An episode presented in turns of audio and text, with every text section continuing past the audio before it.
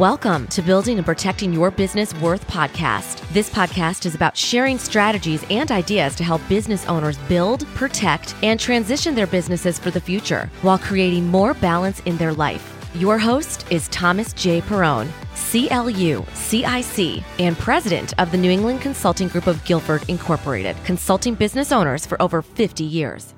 Welcome to Building and Protecting Your Business Worth. Hi, I'm Tom Perrone, and I'm your host. And this podcast is all about learning strategies to build your business, to create greater profit, but to create also an abundance of leisure time so you can enjoy what you're building. Today we have a wonderful guest, and I would like to introduce to you John Briggs. Welcome to Building and Protecting Your Business Worth podcast. John, thank you for giving us some time today. Man, thanks for having me. I'm excited to be here to share with you and your audience. Well, you know, you got such a great background on what you do. You know, when people think of CPAs, they, they think of, uh, oh man, that's a boring life, gotta be. but it's it's far from that. So instead of me getting into that, John, let's share uh, I'm going to share a little bit about you, then you can take it from there. But John is the founder of Incite and Tax and Accounting and the author of Profit First for uh, Micro Gyms. His accounting firm has more gym clients than any other firm in the country, as well as thousands of other client driven businesses. And he is also an owner of a gym, GSL Fitness. Um, let's get into that, John. Kind of tell me how you got into that whole thing. How did it all start? Well, um, partly got into it because I had a great mentor when I was going through college, and um, I had asked him, you know, based on what he knew about me, what he suggested I do, and he pointed me in the direction of either law or business. And it just so happened that both of those tracks took me through an accounting program. And, and I don't know if anyone's like this, but for me, it was the first time a subject clicked for me. Everything else in life, like biology, all those other things, always a struggle.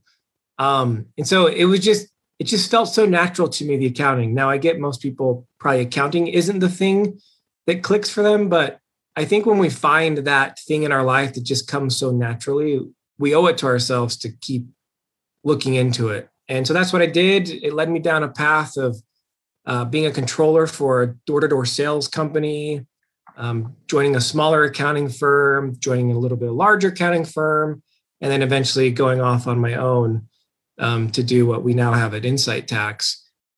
Uh, so that's kind of the intro journey. But then as I'm in Incite Tax, we started getting a decent amount of gyms as clients. And I had to kind of figure out what was going on there. Why, why were we getting them?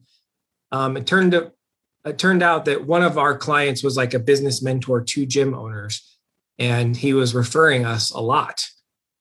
And so I felt like, you know, after getting about 50 of these clients, I thought, you know, it's one thing to give them advice based on just the numbers, but I felt I wanted to understand their business better. So I went ahead and bought um, into a gym uh, and it was a 50-50 ownership s- structure.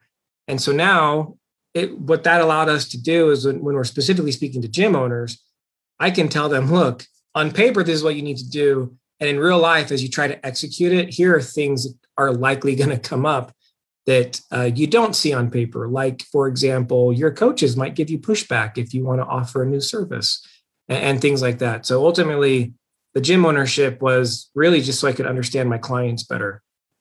Yeah, isn't it funny? Uh, you're absolutely right. You know, sometimes you don't know what you're doing in life and it just doesn't feel right. And then click. And that happened to me in my business in 1970. And I, I fell in love with math and I loved planning, but I know exactly what you're talking about. And and because you need that passion, otherwise it's just a job and you, you know, you show up. Um, but you you've really parlayed some of your life experiences into a career and i know you have a lot of fun. Um, let me ask you this. What are the things that you think that you've done in the past over your shoulder that have maybe created that success you've had? You know, uh, the first thing that comes to mind is always looking for someone who knows more about it than I do. So at every stage of my business growth, I had a mentor, and that mentor that I chose, whether it was someone who had a structured coaching program or someone I ended up network like through networking found a relationship with, they had already done what I wanted to do. And so I, you know, hired them and wasn't one of those people i'm we've all met them where they just they know everything and it's hard to give them advice uh, because they already know the advice before you give it to them even though they don't do anything with it. Uh, i wanted to take the other approach of yeah tell me what to do and, and i'll try it out and see if it works. And if it doesn't work then maybe we talk about it. But um, every step of the way. And i think also what helped too is i knew that depending on which mentor i hired that at some point i would outgrow them not in the sense that I don't appreciate what they do or the value they offer. It's just, hey, if this guy took a business to a million dollars in revenue, I want to talk to him and tell him I had a million dollars in revenue. Now, maybe um, if I'm trying to develop my leadership skills as I add team members, and now I need to manage more than I do the service offering, I need to hire someone who's going to help me with the leadership skills. And so I always found that mentor that was next in my life that would help me solve maybe the biggest problem that I felt like I had to get to the next step. And, and that's been so critical to my success. Yeah, you know, I agree with you. You have to stand on somebody's shoulder. And ultimately, if you're coachable, people will start standing on your shoulders. And that's the key coachable. And, um, you know, you come from a fitness athletic background, so do I. And I always found that if you're a coachable person, you really can learn so much faster and you expand. And it's that's what sounds like. You just suck it right up and do what they tell you to do, and and and get to it. And I think that's a key. What um, what what are you th- what are your biggest concerns uh, about owning your own business? And this is the business side of you, John, not the service. Yeah. You know, uh, I remember when I made my first hire and the amount of responsibility I felt now that not only am I providing for my own family, I need to make sure the business is healthy enough to provide for their family as well. And we currently have about 35 team members now. And it's no different. I still I want to make sure that I'm creating a company that my team wants to come to, that they enjoy coming to knowing that we are offering a healthy work-life balance, I, I think it's so critical nowadays. We we've got to get past this stigma of um, of the past of like just work until you burn out. Yep. Anyway, so I, I just uh, I'm always concerned that the decisions I make, because I definitely still make bad decisions, and that's part of being a business owner, right? We try stuff out, and oh, that didn't work out. Um, making a bad enough decision that it could affect the livelihood of the these wonderful team members who are trusting in me um, and and the company. You know, in my book, uh, Unlocking Business uh, DNA, I talk about uh, business owners going to work feeling like they're going to an adult daycare because they just don't want to walk through that door because all the crap they do. You know what I'm saying? But yeah. you know, uh, you said something really important. You're creating in your head. You want to create a culture that not only you but everybody that works with you uh, walks through that door and enjoys coming to work. And that all starts from you business owner. Yeah. And and it makes it so much easier to enjoy work doesn't it, it i mean it, for sure because you have less drama. And even trying our hardest every company is going to have that drama right? You're you're going to have the, the team members who you just maybe are low on an emotional intelligence or self-awareness but if the majority of the people enjoy coming to work they don't let some of the little things that trigger people blow up out of proportion right? Like if the incident's a level uh, two then let's respond at a level two. But people who don't like their job um, and don't want to come to work if a little like a level two thing happens they might blow up to a level 10 reaction. Um, and so we, we we're always trying to match like what actually happened. Okay, that's the level we should respond. Let, let's just be calm about it and we'll all work through this. And as long as everyone, for the most part, enjoys coming to work, we haven't had too much problems working through scenarios that pop up here and there. Well, you know, uh, it's interesting. I, I go into any Trader Joe's or Costco's, and you'll see a great culture, and it's one of those value drivers that grow the business value. And and a lot of employers don't get that. They they don't understand. It takes time to build management, build a culture, do the things to create those value drivers but that if, if you had to ask me the two things that i think are important for value growth I would say being able to delegate and and creating culture because that mm. creates that because the culture creates the ability to bring in people. They want to work for you you know? Um, and obviously you're doing something right with 35 team members i like the way you call them team members. I like that. Um, what are the what are you what would be the challenges which create changes in your business? What, what do you see down the road that you think you may have to make some changes because um, yeah two thoughts one i want to come back to your other comment about delegation because um, that has been a challenge and i think most business owners especially if they're conscious and purposeful about growing a company for the sake of employing more people and like having more influence with what they offer delegation is not something that comes natural to most people especially the business owner who is really good at what they were doing when they were one man shop. Mm-hmm. Um, so that's definitely something that I've had to work on over my career. I, my first attempts at delegation really became abdication, where I I gave the task to a team member and I was just like, yay, I'm done with that. And then you go and find out six months later they didn't do any of it. Uh, it's like we're still responsible as business owners to make sure our product or, or service is great. Um, and just because we're asking someone to do it now instead of us doing it, there still needs to be a level of accountability. And that's something we still continue to improve. Um, but that was, so I just wanted to say that first before I um, got into some of the challenges I see in the future. Well, you know, I, I totally agree with you. It's like the Ronald Reagan saying, you know, uh, confirm and then verify. And that's when you, I, I had a client that uh, wanted to delegate more, and I told him, you, it's not, it's not like uh, um, uh, cold turkey. You got to do it with some poise. And I had him set up uh, one, two of their employees. One took care of cash flow every week. The other one took care of income or, or expenses, and they had to report to the owner and the owner told, told me it took them really about six months to really start thinking like a business owner. And he says, I went down the, I never felt I gave up and delegated because I had to kind of verify everything to make yeah. it go. You got to have patience. But gee whiz, after six months, they were running the place just like they've been doing it for years. So it's a lot of patience. Um, it's like raising a kid sometimes. It really is. You put up a lot of crap, but you know, in the end. So I and I, I do agree with you. It is a hard thing to delegate because it's been your baby from day one. Um, and I had many conversations about that. I, and I cover that in my book quite a bit, but I find that to be a very big challenge for most people.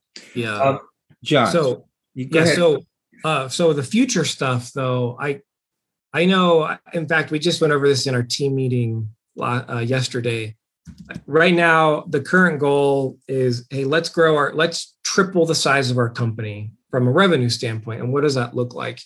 And it based on just some forecasting that i'm doing it, it looks like we're in order to get there we'll eventually need to add about 40 more team members. Now when you get to that size so at that point we would be you know 70 to 80 team members. Um, you've got to make sure that people are accountable to the responsibilities that they've accepted. So, but it's our job as the leaders to give them the vision and then to give them the resources to be successful. Because at that point, obviously, the success of the company is way more on the shoulders of the team as it is us as the owner. Um, so that that's going to be a challenge, um, especially in the after COVID market, where I mean, it, it's definitely a employees market like there's a lot of labor shortages. accounting industry for us is no different. Accountants, like the the entry level compensation is so much higher than it was even just a couple years ago.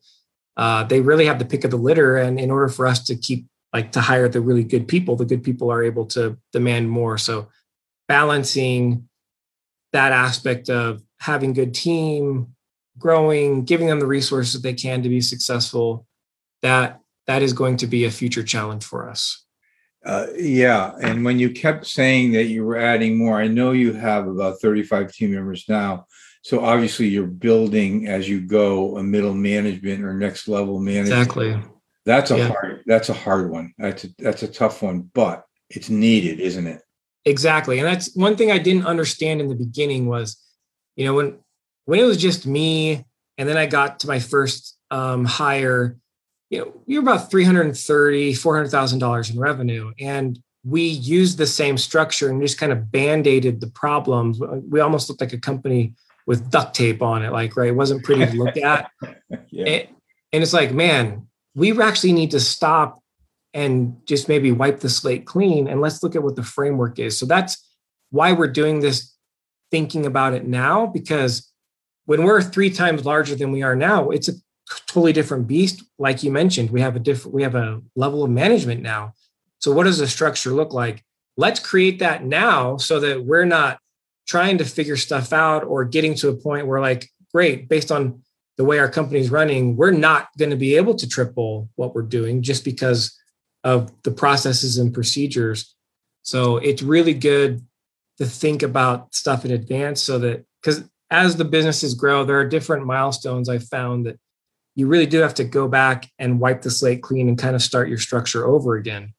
Um, and that's that can be a challenge uh, if you don't do it the right way. You know, it is. I've had many people over 51 years of practice say, well, when should I start thinking about selling my business? And I say, the minute you buy it. Because all those things that are going to yield you the highest, greatest potential of the value need time, middle management, delegation, culture. They need uh, many years. And and like you said, I'm going to walk into a wall five times and start all over again. But the point is, you're aware of it, and you're bringing out some really good messages because people people forget about the long term effects of creating these elements in business to get their value out later on. Um, yeah, I could see I could see with that many people growing that trying to put a middle management together may take some effort and uh, well, you probably won't be able to get to the gym as much. That's all, John. yeah.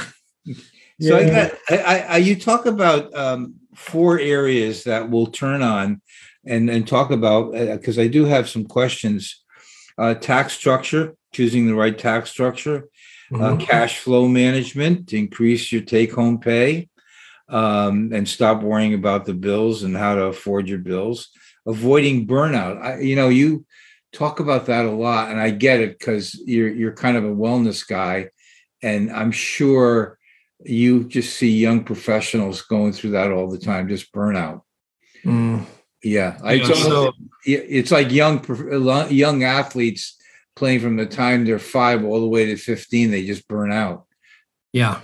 So let's talk about that. Okay, so I mean, I with gym owners, we work with a lot of them. I first caught this with them, but now that I've seen it, uh, my reticular activator is allowing me to see it with all business owners. This is not something that's specific to just gym owners, but um, with with gym owners, what I found was they have this passion to help people have healthier lives.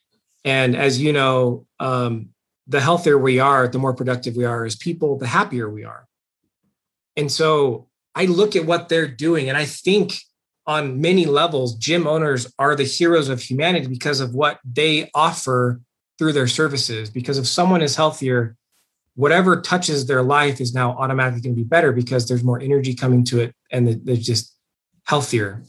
Um, but because of the nature of what their members get from the gym services or the personal training, there's a charitable component to it where you're helping someone just physically and like as a person be better And so it was so easy for them to justify not taking compensation uh, because they felt good about helping people. And so my I started with my message towards them, letting them know, like, look, that's all well and good and super awesome. But the reality is, if you want to have a legacy to be able to continue to provide these services to people and changing lives and refueling that fire and passion you have for fitness and health, uh, you have to have money. Cash is the lifeblood of any business. And if you're discounting your services or doing it for free or not honoring what you bring to the company, uh, you will get burnt out. And I see it where what happens usually is the business owner works their tail off for eight to 10 years or somewhere in there. And then at some point they realize, what do I have to show for all this hard work I put into it? And they don't feel, when they do that analysis, they really feel like they don't have anything to show for it. Once that happens, uh, there can be, and the depression looks uh, in a, a, variety of different ways, but some sort of depression will enter at that point because they kind of feel like the last eight to 10 years of life could have been wasted. Yeah. Um, and that's a hard pill to swallow when in fact it probably wasn't. But so we try to let them know there is nothing wrong with asking for compensation for the value that you're bringing to the world. And certainly we want to make sure that as the owner, you are paying yourself first because ultimately you are the most important person of, in the business. No one is going to care at the same level that you do. And so, in order to avoid burnout, we have found as long as the owner is at least paying themselves an amount that they can live off of comfortably, not we're not talking about uh, rice and beans, yep. like a Dave Ramsey scenario. We're talking comfortably. um, then the possibility of burnout doesn't happen, which means then they can work in their business for as long as they choose to work in their business let's not let a failing business be the deciding factor in whether we can stay in business or not. You know, as an oxymoron, and and um, kind of, um, if you think about it, uh, I'm giving away this service I do because I believe in wellness. But if you're not making profits and you can't make money to live on, you won't be in business to do exactly what you want to do. So it's almost an oxymoron to think that I'm going to kind of give things away and do this. It's almost like being idealistic, but you're absolutely right. Profits are driven not only to enjoy life, but to stay in business and continue giving the service, you know? Yeah. Uh, and a lot of times, too, they just want to put the cart before the horse, right? Like once a business reaches a point of sustainability and the owner's living comfortably, sure, like offer free classes to maybe underserved communities or you know do take the charitable component at that point after you've established the solid foundation. You can't give away those services until that foundation exists though. Absolutely. And you know i bet you you have to knock your head, head against the wall to get that through to them in the beginning huh it, it's it's not yeah some of them um, are a little bit more, more reluctant to accept that message than others. Let's jump into some tax questions but uh, what do you think are the most damaging myths around uh, taxes john? Yeah well uh, one of the first ones is that when you get a letter from the irs that it's actually accurate um, that's a big myth. Look you're you're talking about an organization that typically hires people because the accounting industry wouldn't hire them first. Um, and so there's you have one element there. Two, tax people who you may have to deal with are trained on like internal processes and procedures of the IRS, not the tax code. So it's very common for them to not even understand some of the rules that, that they're trying to enforce. And so you have those components plus then they just send out these automated letters most of the time saying hey we've made an adjustment. You us a little bit more money. Um, we've found that most of the time that's just not accurate. Getting a competent tax professional to look at the letter with you so that they can then do some research to, um, as to why the irs would make that type of claim. Usually the IRS is off in their calculations. Um, always to the point where sometimes you don't actually owe them anything. Others where it's not as much as they're suggesting, or your refund could be larger than what they're suggesting. Um, so that's a big one. The other one is that um, you don't have to pay attention to it as a business owner. Oh, no, you have to. um, I get it. It's not an exciting part for most business owners. They love the service that they are passionate about, but it is a necessary component of being a business owner and it cannot be ignored uh, because the way you do your accounting, the way you track your expenses, all of that correlates to the amount of money that you end up paying in taxes. And so you want to make sure that your accounting systems are really solid so that you have a better chance to reduce your taxable liability to the lowest amount legally possible. And if you were look, if you were as a business owner, uh, what are the ways that you see business owners leaving money on the table year after year? Yeah, first one is entity structure. Um, people, oh, my neighbor's cousin's nephew is in accounting school, and they said I should set up my business this way. Uh, so we just see a lot of bad structures. And, and, what I'm talking about is so you have an option to be like an LLC or a sole proprietor or an S corp or a C corp, those types of things. Based on your business, there's a more optimal structure that you want to make sure that you have, because just by simply having a different structure that's more favorable to you, nothing else changes in your business other than you changing. Oh, I'm an LLC. Well, now I'm going to be an S corporation nothing else changes in the way you operate your business, but that one change alone could save you, mm-hmm. you know, lots yeah. and lots of money in taxes. Right. I, I, I kind of remember years ago when LLCs came out and everybody was jumping on it and they were uh, jumping on LLCs, but then I would say, okay, that's an entity, but how are you being taxed? What, how, exactly. how have you elected to be taxed? And you know, so many people were being elected to be and, and paying so much more payroll taxes than they had to under that scenario. I had a couple of clients that I finally said, "You got to be an S corporation because you're getting killed here." Uh, but they didn't know any difference. They listened to their uncle, right? The same old story. So I see that, but uh, so that's one of them, right? Structure. Yeah. So that's one of them. Another one. I mean, in general, so the IRS code says in order for a business to take a deduction, the deduction has to be ordinary and necessary. Well, like you can guess, the code, the tax code and the IRS isn't great at explaining what they actually mean by ordinary and necessary. So then they said, "Well, here let, us give you some more guidance. Um, we'll we'll say it's helpful and appropriate." Okay. Um, well, I had a client. I remember one time he came to me. He was a network marketer, and he's like, "Hey, I just bought a hundred thousand dollar belt buckle." and I'd like to write it off. And I'm like, huh.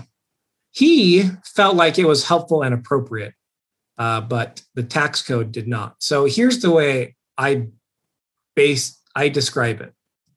Um, if you're incurring an expense that is related to your business and can either help you grow your business, to get new members, to network, um, whatever it may be, it is likely an acceptable business expense. You just got to stay away from the ridiculous luxury purchases. Uh, there is no way, if you ask 10 business owners, I'm guessing at least nine of them are going to say, like, yeah, I probably don't need a $100,000 belt buckle to grow my business or to improve my operations. Or I don't actually think it's going to, I don't think it would give me more clients. That's kind of the way the IRS looks at it. Um, or at least that's the way we can help the IRS look at it. So a lot of business owners leave deductions on the table because they don't realize that it the expense could be a tax write-off. Um, we always just to, from a generic standpoint, we want to make sure that business owners understand that. The other thing is travel. You know, if you're traveling pers like if you decide you want to take a personal vacation, but you're able to book things ahead of time that give you business purpose to that trip there's going to be a portion of that vacation that you're going to be able to write off. Um, the key is is that you have to be able to show that you had a business intention and purpose before spending the money to book the personal stuff. Um, uh, and so we also often find business owners have some travel expenses that they've left on the table. Um, cell phones is an easy one. Look, nowadays with connectivity, we all need a cell phone to properly run our business. So that's an easy write off.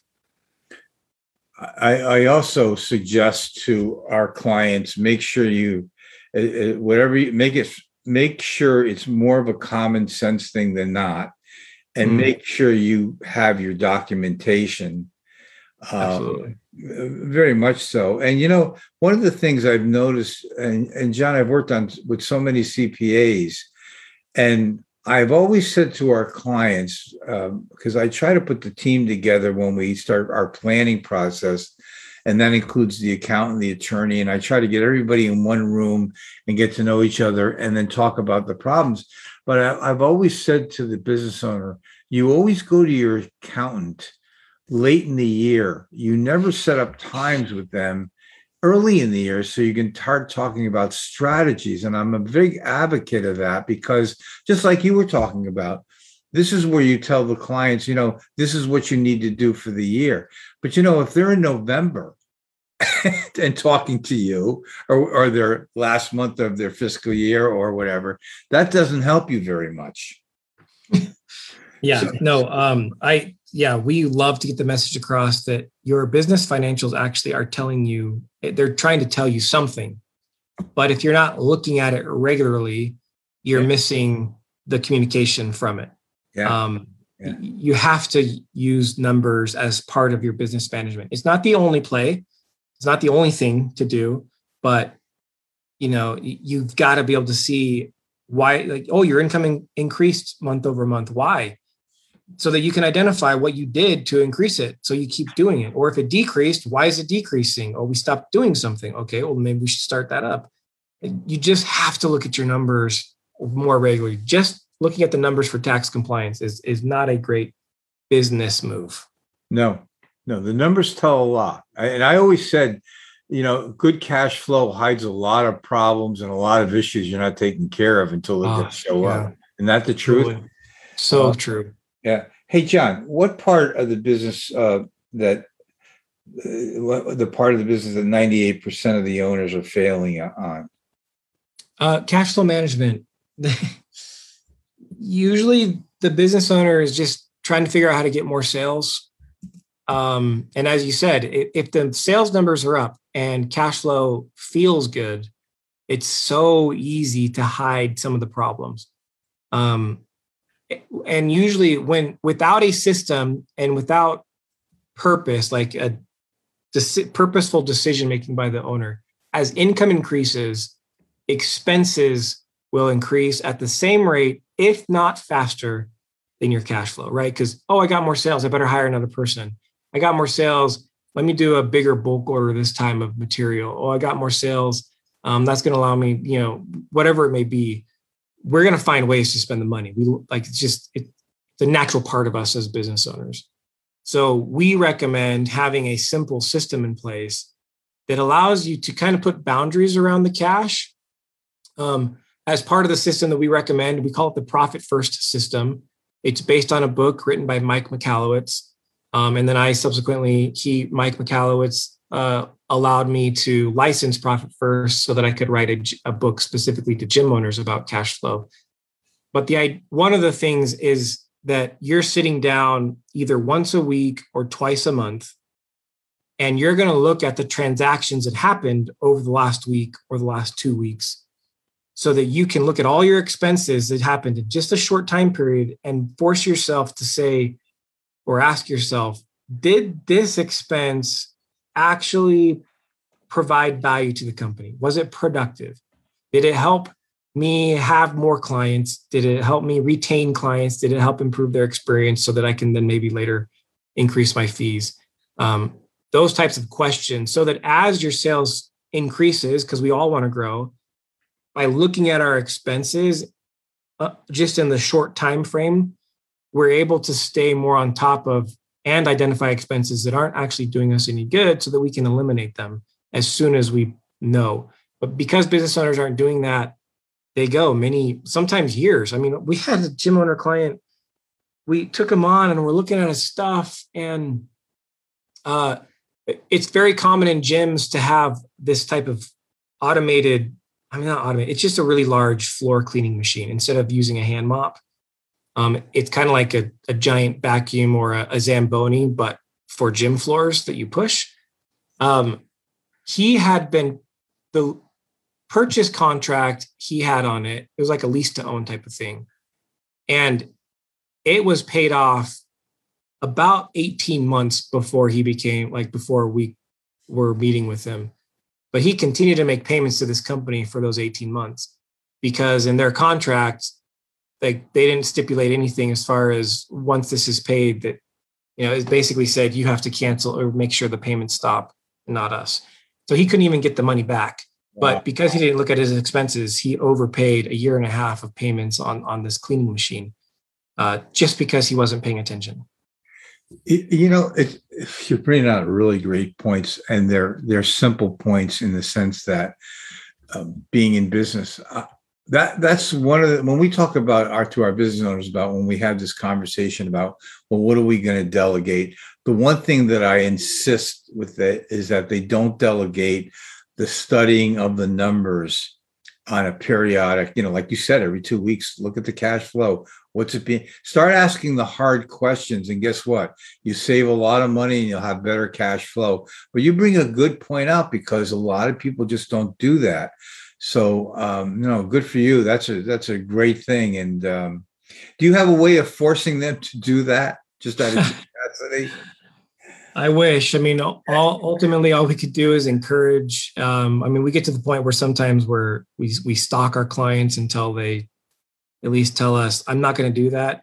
but most of the time, they appreciate it. They're just they get so busy with running their business that some of the things like going into the bank and um, restructuring the way your accounts are set up so that cash flow can be better. That's a big hurdle for some of them. They just yeah yeah, no, no, I agree. Well, you you know, a question would be how do they interpret their numbers? How do business owners interpret their numbers? Yeah, and I mean, if they're not looking at it, first of all, you have to look at them to be able to interpret it, right?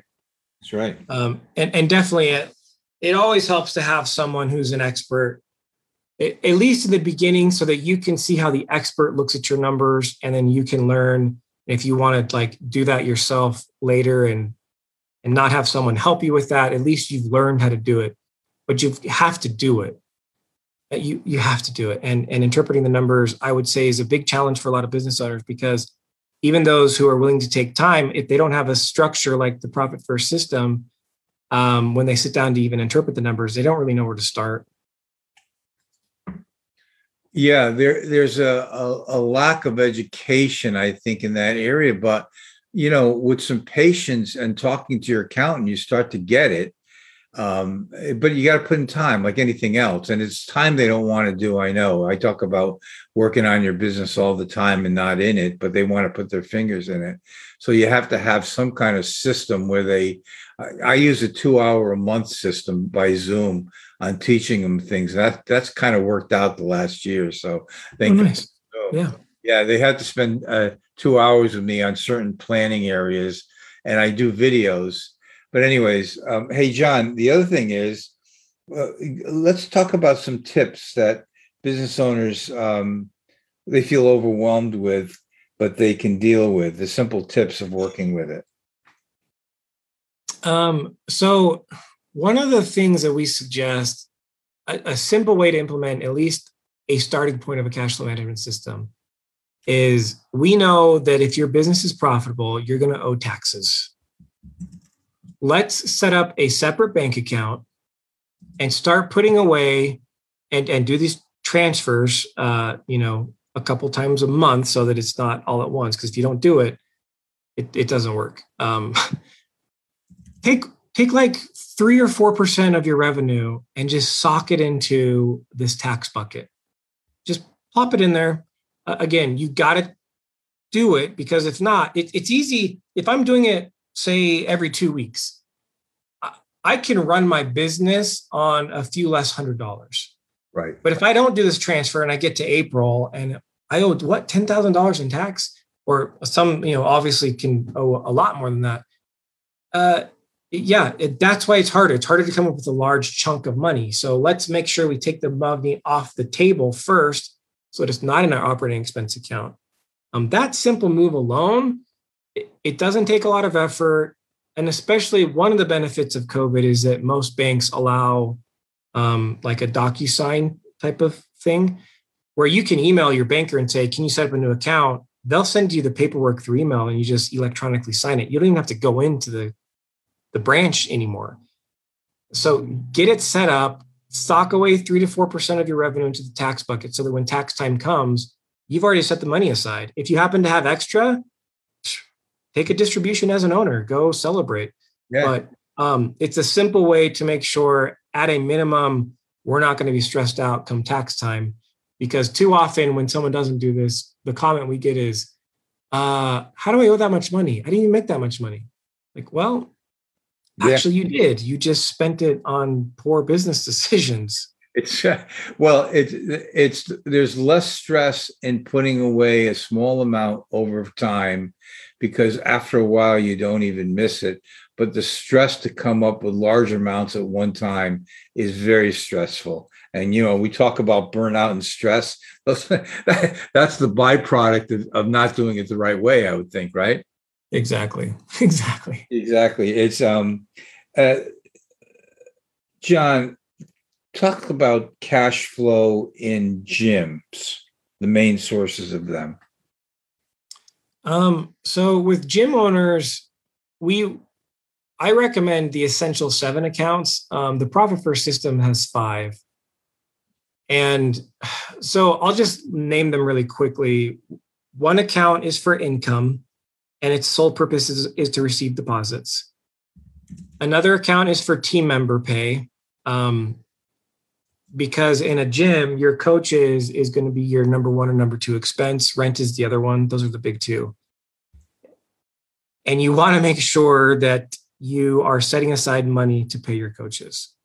Um, the other one is owner's pay we want to make sure owners are setting aside money so that they are at least paying themselves enough, like we already talked about, so that we can avoid burnout. Mm-hmm. Then uh, we want a profit account. The purpose of the profit account is to reward the owner for the ownership and risk they're taking as the owner. In this in the financial world, you would look at buying stock and hopefully the stock pays you a dividend.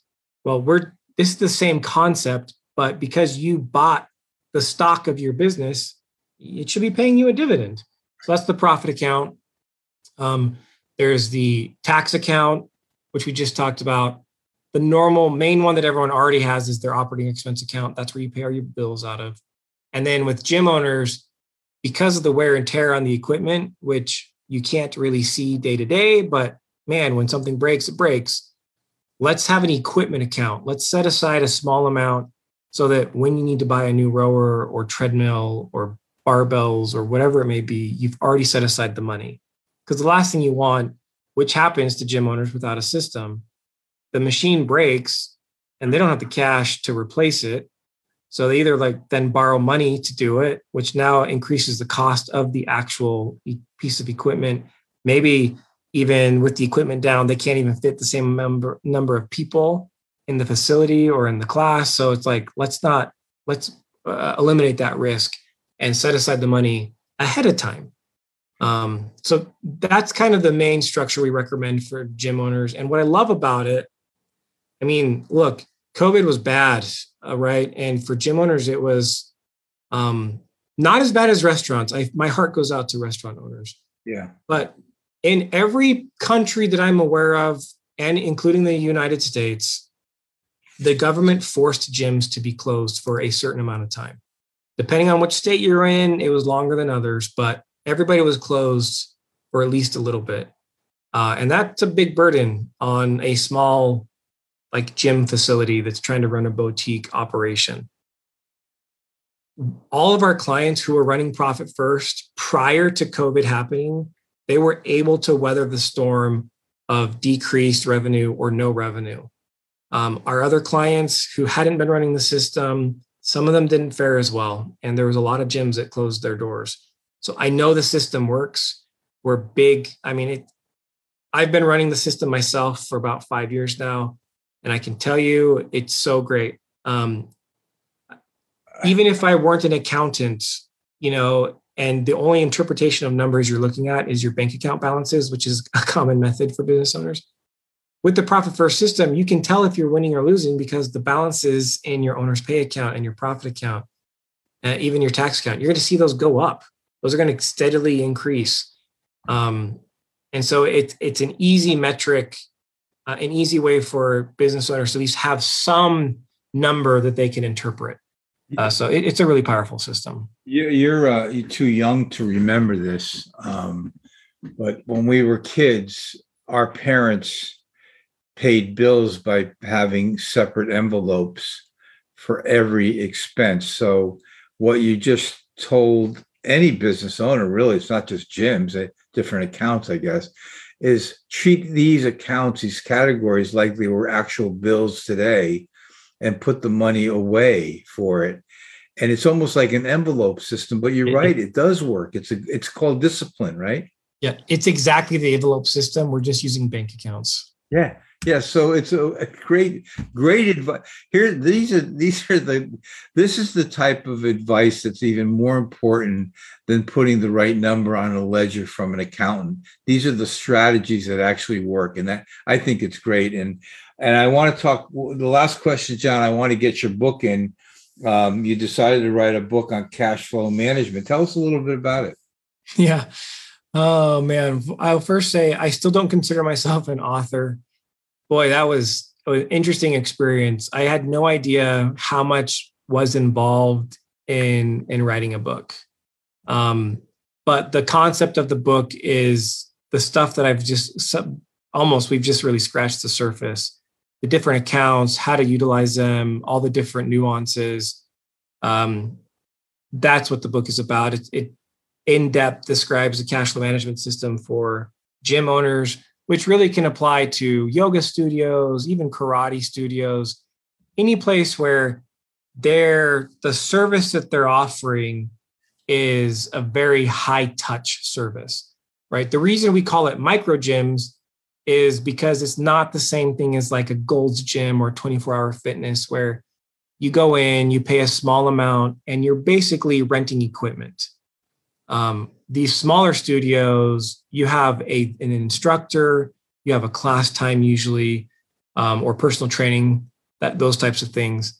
Um, and so, if you're in a service model that is kind of fits that bill, you probably are going to glean something from the book.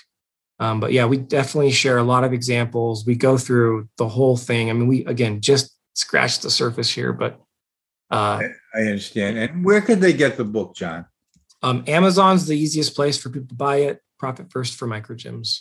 Well, what I'll do is in the sum the summary notes of the show, I'm I'll make sure I have that link uh, along with the links that uh, people can contact you. And are you taking on new clients, John? Yeah, as a firm, we are always happy to grow. As I mentioned, we want to triple our the size of our company, so we need more clients to do that. and you're and you're taking clients around the country or any particular area? Yeah, we are nationwide. Um, the only services we offer for international people are the cash flow management or bookkeeping stuff. Um, but yeah, we we have clients in every state. Okay. okay, that's good, and I'll make sure we we put that in there. And um, John, we're running out of time, but I have to tell you, I um, very impressed the way you're educating your clients and these concepts that you talk about. Um, you certainly blow away the old concept of just send me the numbers and I'll take care of it. So that kind of idea. But um, so I really want to thank you uh, for coming on. Is there anything else you'd like to mention before we leave, John? Uh, you know, we talked about analyzing expenses. I do have a chapter in my book where I go over nine questions I recommend you can ask to determine if the expense is productive or not productive. And my team has summarized that chapter and those questions into a very simple one page handout. So if people are interested in that, it's free. Go to incitetax.com backslash wealth and uh, you can download that. I'm pretty sure we also have a, a bunch of other bonuses that we'll include um, in in doing that. We we just think the world's a better place if small business owners stay in business. So anything we can do to help out, we're happy to do that. Yeah, no, I agree. And I'll put all this in the summary notes, make sure we have all the addresses and where people can get more information. You have a very nice site, by the way, I might add. John, thank you. I want to uh, thank you for taking the time, and we learned an awful lot today. So thanks again. Yeah, thanks for having me. You're welcome, John. Well, I want to thank everybody for tuning in and listening. It was a good show today. And uh, if you would help us out by subscribing, click a like.